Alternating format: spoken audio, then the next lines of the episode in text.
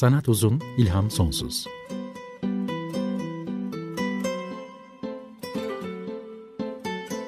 Sanat üzerine psikolojik sohbetler. Hazırlayan ve sunan Şenol Ayla.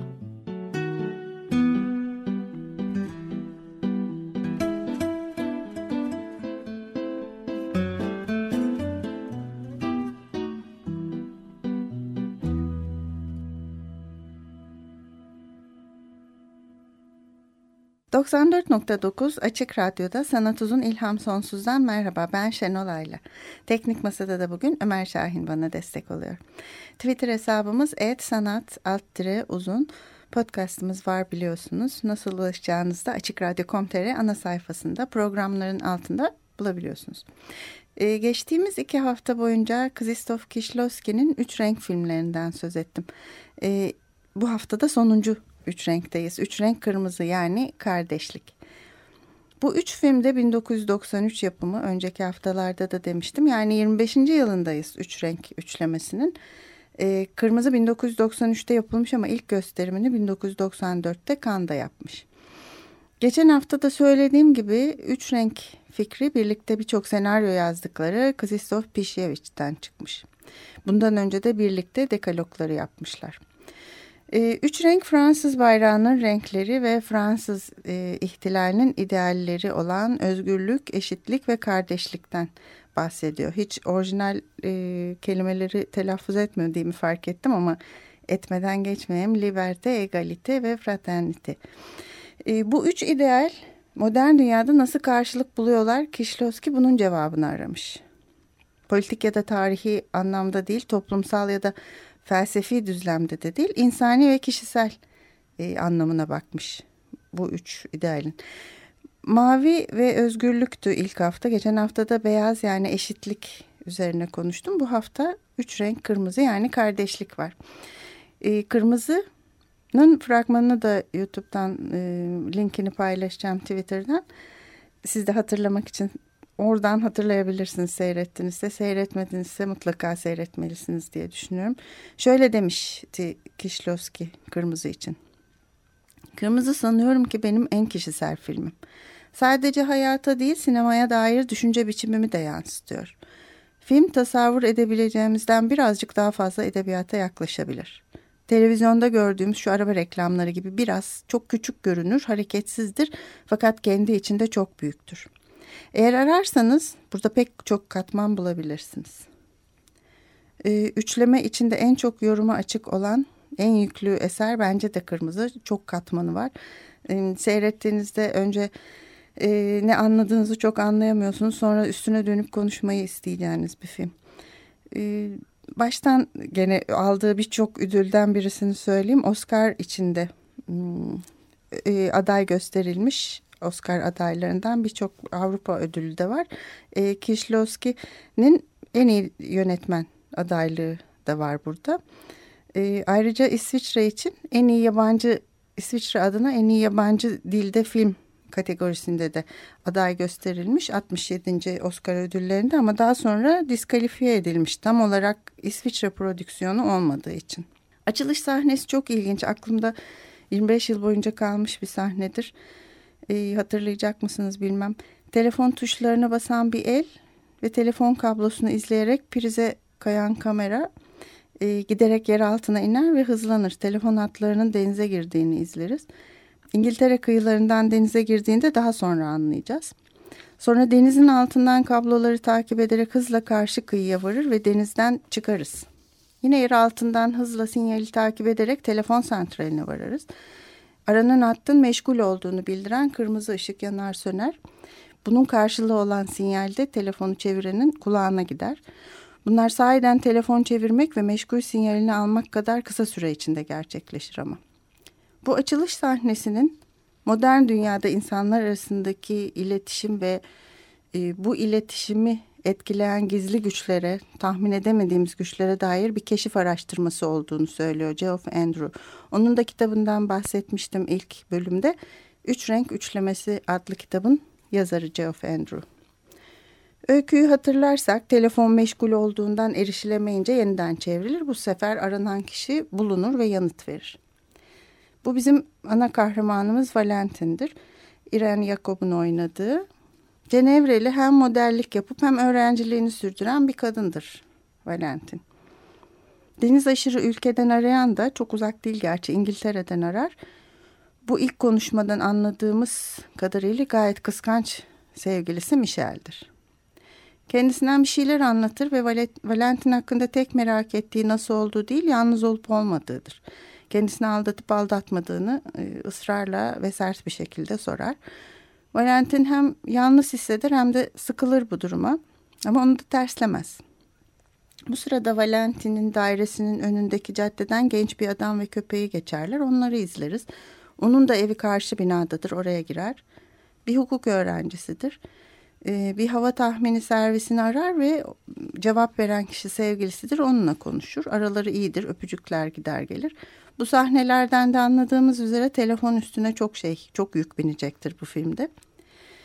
E, bu arada gündelik hayatına tanık olduğumuz Valentin'in iyi yürekli, şansa inanan, hmm, şansa inanır çünkü her gün evin karşısındaki kafede slot makinesinde bir kez oynar. E, ne çıktığına göre de bugün şansım iyi ya da kötü der. Dikkatli, ince, nazik bir kişi olduğunu öğreniriz. Şans mı, kader mi, rastlantı mı denebilecek birçok şeyde öykünün örgüsünü oluştururlar. Kırmızı bir kumaşın önünde sakız reklamı fotoğrafı çekiminde oynar Valentin ve evine giderken araba radyosunun frekansını ayarlayamayınca e, yola dikkat etmez ve bir köpeğe çarpar. Döner tabii hemen köpeği e, kontrol eder yaşamaktadır. Tasmasından adresini okuyup oraya götürür. Ve diğer asıl karakterimizle aslında filmin çok da başında hemen tanışırız. Yargıç Kern. Bunda Jean-Louis Trintignant oynuyor. Ee, Yaşlı emekli yargıç köpeğinin dün kaybolduğunu söyler ve pek umursamaz. İstiyorsa alabileceğini söyler Valentin'e. Valentin bu kayıt, kayıtsızlık ve duygusuzluğa çok şaşırır ve tepki gösterir. Köpeği kendisi veterinere götürür. Hafif yaralandığını öğrenince e, sevinir. Köpek kaçar ve köpeğin kaçtığını söylemek üzere tekrar yargıça gittiğinde köpeğin orada olduğunu ama yargıçın onu hala istemediğini görür istememekten çok umursamadığını da fark eder. Çok şaşırır kızar ve o zaman nefes almayı da kesin der. Yargıç da iyi fikir diye yanıtlar. Bu arada yargıçın evine kurduğu ses takip cihazlarını fark eder. Yargıç oturmuş burada bütün gün asıl ilgi alanı olan şey komşularının telefon konuşmalarını dinlemektedir. Ee, bunun çok yanlış olduğunu ifade eder birkaç konuşmayı dinledikten sonra ve buna son vermesini söyler yargıça. Valentin ama kendisi de birkaç konuşmayı dediğim gibi dinler. Ee, çok etkilenir dinlediği konuşmalardan. Hatta bunlardan birinin sahibi olan komşu eve gidip dinlendiklerini açıklamak ister insanlara. Yani durma git der yargıçta bunu da umursamaz. Ee, ama oraya kadar gittiğinde açıklamaktan da vazgeçer. Daha sonraki günlerde tekrar yargıça gidip gelmeye başlar ve yargıçın uyuşturucu taciri olduğunu söylediği adamı arayarak tehdit eder ve bundan da kendisi de e, tuhaf bir keyif alır. Buna da şaşırır. Valentin de diğer iki filmdeki gibi geri dönüşüm kutusuna boş bir şişeyi atmaya çalışan çok yaşlı biriyle karşılaşır burada. Diğer iki filmde de anlatmıştım. E, ilkinde Julie hiç onu görmüyordu. İkincisinde Carol e, eğlenerek ve alay ederek biraz ve gülümseyerek e, biraz da acıyarak bakıyordu. Valentin'in kişiliğinin devamı olarak, karşılığı olarak diğer karakterlerin aksine gidip ona yardım eder, şişesini geri dönüşüm kutusuna atar. Yargıcın hayattan bezmişliği, kopukluğu, insanlarla ilişkisini sadece bu e, yasa dışı dinlemeler boyutunda kalmış olması duygusuz, bencil hali giderek Valentin'in e, hayat dolu, nazik, başkalarını düşünen, özverili, iyilik yapma isteyen haliyle karşılaştıkça her ikisi de biraz biraz dönüşmeye başlarlar. E, görüşmeleri devam eder. Yargıç Valentin'e kendisini Valentin'i kendisine getirecek şeyler yapar. Hatta kendisini komşulara ihbar edip mahkemelik olmakta dahil. E, Valentin de yargıçın Aksine insanların kötü olmadığını, bazı zamanlar zayıf olduğunu söyler. İnancı budur. iyiliğe sonuna kadar inanan bir insandır. Ve ikisi arasında birbirini anlamaya yönelik diyaloglar geçer. Bu diyaloglar önemli. Onlar anlatılır şeyler değil. İkisinin de aslında birbirlerini anlama olduğu kadar kendilerini açma ihtiyaçlarını da içeren diyaloglar. Ee, bunlar için izlemek lazım filmi. Yargıç e, ama bir gün hem kendisinin doğum günü hem de sonradan suçlu olduğunu anlaşılan bir denizciyi beraat ettirdiğinin 30. yıl dönümü olduğunu açıklar. Ee, bu önemli bir olaydır hayatında. Bu nedenle erken emekliliğini istemiştir. Neyin doğru, neyin yanlış olduğuna karar vermenin bir yargıç olmanın aslında küstah bir kibir, küstahça bir kibir olduğunu düşünmektedir. Aralarındaki diyaloglar arttıkça yargıçın giderek gülümsemeye başladığını, hayat emaresi gösterdiğini de görürüz. Dinlediği çiftlerden bir hukuk öğrencisi ile sevgilisi e, Karen'i kendi geçmişine benzetmektedir. Onun da başından e, bu hukuk öğrencisi August gibi aldatmayla bitecek bir ilişki geçmiştir. E, ve daha sonra da sevdiği kadının kendisini bırakıp gittiği adam da önüne bir suçlu olarak gelip onun hakkında da bir yargıya varmak zorunda kalmıştır. Asıl emekliliğini isteme sebebi de bu olaydır. Bunu da sonradan anlarız. Bütün bu karmaşık örgüler içinde ikisinin çok yer tutan demin dediğim diyalogları hem kendilerini ortaya koyma ihtiyaçları hem de karşısındakini anlama ihtiyaçları açısından çok hoş ve ilginç. Hmm, bu arada hukuk öğrencisi August de bizim telefon dinlemelerinden anladığımız üzere sevgilisinin kendisini aldattığını anlar, yıkılır. Ee, bu kişi yargıçın kendisine benzettiği e, geçmişi de kendisine benzeyen kişiliktir. Ve bütün rastlantılar artarak film boyunca devam eder. Bir kısmına yargıçın sebep olduğunu düşünürüz hatta. Bütün karakterler bir takım kesişmeler ve rastlantılarla birbiriyle rastlaşır. Paralel gider bazen bir yandan her şeyi izleyip bir yandan e, her şeyi bilen kehanetlerde bulunan bazen insanları yönlendiren kişinin yargıç körn olup e, olmadığını düşünürüz. Öyle olduğunu hissederiz. O zaman yargıç körünün kim olduğu sorusu aklımıza takılır. Valentin'in geleceğine dair tahminlerde bulunan kişi doğru da çıkar bunların bir kısmı. Bir kısmı da 50 yaşına dairdir mesela söylediklerin. Onları henüz bilemeyiz. E, o halde bu kişi kimdir? Söyledikleri çıkacak mıdır? Bazı durumlarda hatta dinledikleri insanların hallerini yazı tura atarak belirler ve olacakları da adeta doğru bilir. E, Kişlowski diyor ki kendimizden bir şeyler verdiğimizde bile bunu kendimiz hakkında daha iyi görüşlere sahip olmak için yapmıyor muyuz? Bu cevabını hiç öğrenemeyeceğimiz bir soru. Felsefeciler bunun cevabını 2000 yıldır bulamadılar. Hiç kimse de bulamayacak. Kendimizden bir şeyler verebilmek de çok güzel. Ancak kendimizden verirken bunu yine kendimiz için, kendi hakkımızda daha iyi görüşlere sahip olmak için yaptığımızdan bu, güzel, bu güzellik lekeleniyor. Bu saf bir güzellik sayılır mı yoksa biraz bozulmuş mu? Filmin sorduğu soru da bu. Cevabı bilmiyoruz ve bilmek de istemiyoruz. Sadece soruyu bir kez daha yansıtıyoruz.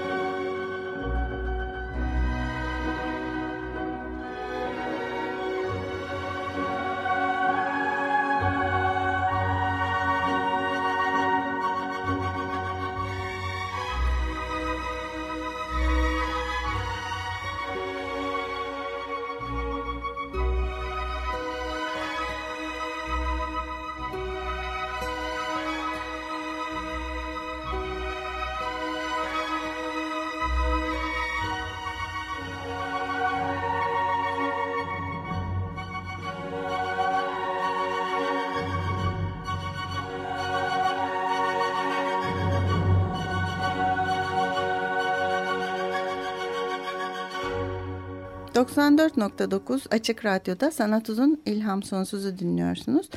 E, Üç Renk Kırmızı'dan söz ediyorum bugün Kieślowski'nin filmi ve dinlediğimiz de Zbigniew Preissner'in Kırmızı için yaptığı müzikten bir bölümdü.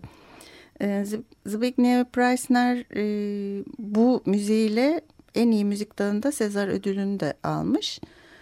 Ve Preissner'le Kieślowski önceki filmlerde de Üç Renk'in diğer iki filminde de bahsetmiştim. Kieślowski ile birlikte iyi çalışan bir müzisyen. Bu birlikte çalışma e, teriminin altını çizerek vurguluyor Kieślowski. Çünkü diyor ki Preissner'e bir film için bir müzik ısmarlayamazsınız. Bu filmin şuralarına ve şuralarına müzik yaz diyemezsiniz. Onunla ancak birlikte çalışılır. Ben de öyle yapıyorum diyor. E, ve diyor ki bazı sahnelerinde filmin tamamen sessiz olmasını istemiştim ama, ama Preissner oralara müzik uygun gördü ve besteler yaptı. Bazı yerlerde ise e, ben müzik istiyordum ama o buralara uygun olmayacağını söyledi. Ben de ona izin veriyorum ve sonuçta bana göre daha iyi oluyor dedi. E, ilginç bir şey daha var işbirliklerinde. Birlikte birçok filmde çalıştılar. Bu üç renk üçlemesi dışında daha önce dekaloglarda ve Veronik'in ikili yaşamında da müziği Zbigniew Preissner yapmıştı. Ve birlikte düşündükleri bir şey Kieślowski ile Van den Budenmayer adlı kurgu bir besteci yarattılar. Ee, üçlemenin üç filminde de anılıyor. Hatta ilk olarak dekaloglardan birinde ortaya çıkıyor Van den Budenmayer. 18. yüzyılda yaşadığı söylenen Hollandalı bir besteci ama tamamen kurgu öyle birisi yok. Ee, ve kendileri senaryo böyle birini dahil etmişler birlikte. Ee, Kieslowski'nin ismi bulduğunu söylüyor Preissner'de. Ee, aslında ikimiz de bu ismi beğendik çünkü Hollanda'yı seviyoruz diyorlar bu kadar açıklıyorlar. Ee, bu üçlemenin üçünde de farklı şekillerde ortaya çıkıyor ama Mavi'de bahsetmiştim. Van den Budenmayer'in bir bestesi ön plana çıktığı bir cenaze töreni de var ondan sık söz ediliyor. Kırmızı'da da e, bir müzik dükkanında Valentin kulaklıkla onun müziğini dinleyip albümünü almak istiyor. Fakat son albümün az önce hukuk öğrencisi Auguste satıldığını öğreniyor. Bu da değişik rastlantılardan biri. Ee, ilk olarak ama dediğim gibi Van den Budenmayer dekalogların 9 numarasında ortaya çıkmış ama sonra insanlar yapılan besteleri çok beğenince ıı, hakkında bir şeyler de bulamayınca gidip e, dükkanlara sormaya Van den Budenmayer'in e, müzikleri var mı, albüm var mı diye sormaya başladıklarında bunu devam ettirmeye karar vermişler Kieślowski ve e, Preissner. E, Preissner'in e, Kırmızıdaki müziği de biraz bizi film gibi askıda bırakıyor. Çok neye inanacağımızı tam bilemediğimiz bir film. Yargıcın kim olduğunu anlamıyoruz. Rastlantıların onun elinden çıkıp çıkmadığını da çok anlamıyoruz ve bunlar biraz bizi belirsizlikte bırakıyor. Müziği de öyle aslında Preissner'in. Ee, buna da Kieślowski'nin ses kullanımı da e, destek oluyor. Valentin'in e, yargıcı defilesine davet ettiği bir sahne var. Orada arası ikisi ilk defa çok yakın ve yumuşak konuşurlar. Tiyatroda rüzgardan kapının çarpması, görmediğimiz bir kovanın devrilerek ses çıkarması gibi tuhaf sesler de eklenince çok insan ne hissedeceğini de şaşırıyor. Zaten kestiremiyoruz ne olacağını. Valentin kıskanç sevgilisini bırakacak mı? E, yargıç çok belli ki Valentin'den hoşlanıyor. Aralarında romantik bir ilişki olacak mı? E, hukuk öğrencisi ve aslında yargıçın sanki bir gölgesiymiş, e, tekrar e, gençleşmiş haliymiş gibi görülen August ile Valentin tanışacaklar mı? Onların arasında bir şey olacak mı? Herkesin İngiltere'ye giden bir feribota bineceği söylenip duruyor. O feribotun başına bir şey gelecek mi? Fırtına çıkacak gibi aslında kapılar çarpıyor, pencereler çarpıyor, perdeler uçuyor. Hava durumu çok iyi haberler vermiyor. Fırtınada kalacak mı feribot? Bir şey olacak mı? Bütün bunlar müziğin belirsizliği de desteklemesiyle kafamızda soru işareti olarak büyüyor. Aslında fırtına kopuyor, feribot da alabora oluyor. Biz de televizyondan yargıçla birlikte sonunu seyrediyoruz feribotun alabora olduğu haberini. E, ee, 1400 kadar kişinin öldüğü açıklanıyor haberlerde ve e, sadece 7 kişinin kurtulduğunu öğreniyoruz. Televizyon kameraları onları da bize gösteriyor ve açıklıyor kim olduklarını. Bunlar üç renkin tüm karakterleri. Maviden Julie ve Olivier, Beyaz'dan Karol ve Dominik ki burada karı koca oldukları söyleniyor. Ve biz onların Beyaz filmi biterken tam ne olduklarını anlayamamıştık. Çünkü Dominik hapiste kalmıştı, Karol dışarıdaydı ama araları da iyiydi. Ee, burada karı koca oldukları söyleniyor. Mutlu bir sona kavuştuklarını anlıyoruz. Genç hukukçu August ve Valentin de birlikte kurtuluyorlar. Ee, August'u aldatan rak terk eden Karin hava durumu ıı, merkezinde çalışan Karin de sevgilisiyle bir tekneyle kayboluyor. Onu da haberler söylüyor. Bütün bunları sağlayan yargıç mıdır? Çünkü televizyonu izlerken de sanki her şeyi biliyormuş gibi ve sonuçtan memnunmuş gibi gülümsüyor. Ee, 1400 kişinin öldüğü söylenen kazadan sadece üç renkin karakterlerini kim kurtarıyor? Peki yargıç mı yoksa Krzysztof Kieślowski'nin kendi karakterlerine duyduğu şefkat midir? Bunu da kafamızda ayrı bir soru olarak yazıyoruz. Önemli bir belirsizlik tabii. Yargıç körünün geleceğe etkisi var mıdır? En azından neler olacağını bilmekte midir? İnsanların hayatına müdahale ederken e, Valentin iyilik yaptığını düşünmektedir ama bunu insanların iyiliği için mi kendisini iyi hissetmek için mi yapmaktadır? Kişlowski'nin de sorularından biri buydu. Yargıç dinlediği ilişkilere önceden müdahale etmezken sonra Valentin nedeniyle yüreği yumuşayınca neden müdahale etmeye başlar? Bu Tanrı'yı oynamak sayılır mı? Peki bu film neden Kişlowski'nin en kişisel filmidir? Yargıç e, Kişlowski'nin kendisi midir? Karakterlerin akıbetine karar veren yönetmen midir?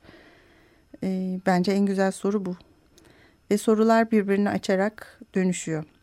Buradaki Tanrı'nın her şeyi görebilen ama her şeye de kadir olmayan bir Tanrı olduğunu eklemek lazım tabii. O daha çok insanları yönetiyor gibi her şeyi yapamaz ama sanki bir senaryonun karakterlerini alıp onu oraya onu öteye koymuş ve yerleştirmiş e, gibi davranıyor. E, bunu Geoff Andrews da söylüyor. E, Üç Renk Üçlemesi kitabının yazarı da aynı görüşte. E, sanki bir senaryo karakteri gibi filmin içine yerleştirmiştir kişileri diyor.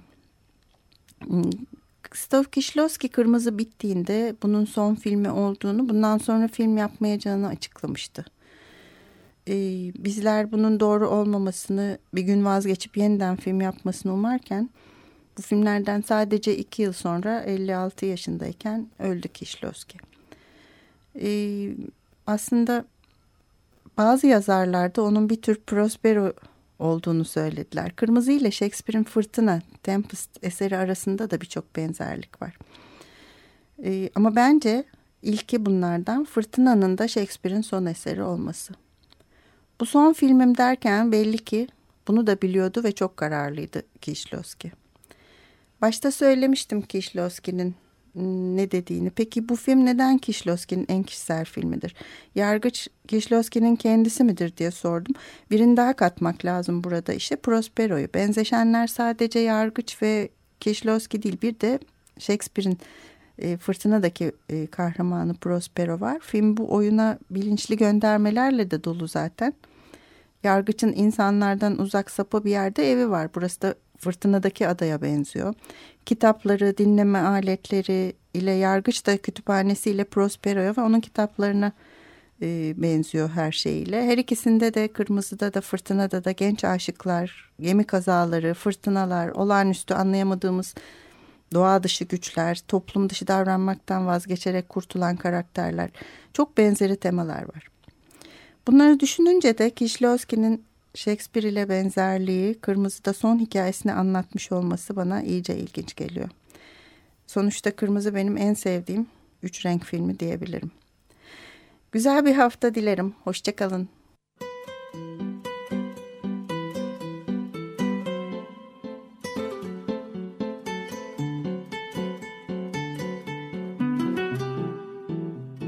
Sanat uzun, ilham sonsuz.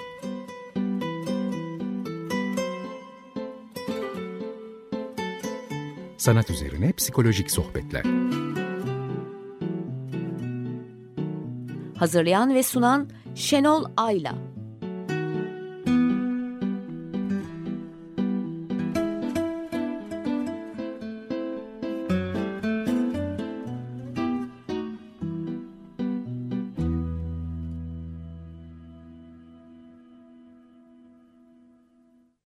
Açık Radyo program destekçisi olun.